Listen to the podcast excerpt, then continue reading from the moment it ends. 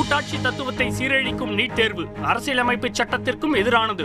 இன்று நடைபெற்ற அனைத்து கட்சி கூட்டத்தில் தீர்மானம் மாநில உரிமையும் சட்டமியற்றும் அதிகாரமும் கேள்விக்குறியாகும் சூழல் என முதலமைச்சர் பேச்சு. ஒரு சட்டத்தை நிறைவேற்றும் போது அதை ஆளுநர் அவர்கள் மதித்து ஒப்புதல் அளிப்பதுதான் மக்களாட்சியினுடைய தத்துவம். நீட் விலக்கு தொடர்பாக அமித்ஷா மற்றும் ஆளுநரை சந்திக்க திட்டம் என அமைச்சர் மா சுப்பிரமணியன் தகவல். சட்ட போராட்டத்தை நடத்துவது என்கின்ற அளவில் ஒரு முடிவெடுக்கப்பட்டிருக்கிறது ஐந்து மாநில சட்டப்பேரவைகளுக்கான தேர்தல் தேதி இன்று அறிவிப்பு.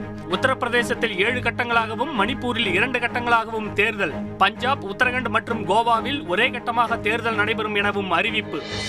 தமிழகம் முழுவதும் ஐம்பதாயிரம் முகாம்களில் இன்று பதினெட்டாவது மெகா தடுப்பூசி முகாம். தமிழகத்தில் மூன்றாவது அலையை கட்டுப்படுத்த முழு ஊரடங்கு தேவைப்படாது. உலக சுகாதார நிறுவனத்தின் தலைமை விஞ்ஞானி சௌமியா சாமிநாதன் கருத்து. பொங்கல் பரிசு தொகுப்பு விநியோகம். முதலமைச்சர் ஸ்டாலின் இன்று நேரில் ஆய்வு. பைகள் தைக்கும் பணியில் தாமதம்.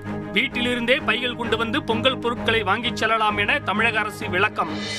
ஆற்று மணலுக்கு அடிப்படை விலையை நிர்ணயம் செய்து தமிழக அரசு இன்று அரசாணை வெளியீடு. ஒரு யூனிட் மணல் ஆயிரம் ரூபாய்க்கு விற்பனை செய்யப்படும் எனவும் அறிவிப்பு. கொரோனா தடுப்பூசி செலுத்தாதவர்கள் வீட்டை விட்டு வெளியே வந்தால் கைது. நாட்டு மக்களுக்கு பிலிப்பைன்ஸ் அதிபர் ரோட்ரிகோ இன்று எச்சரிக்கை.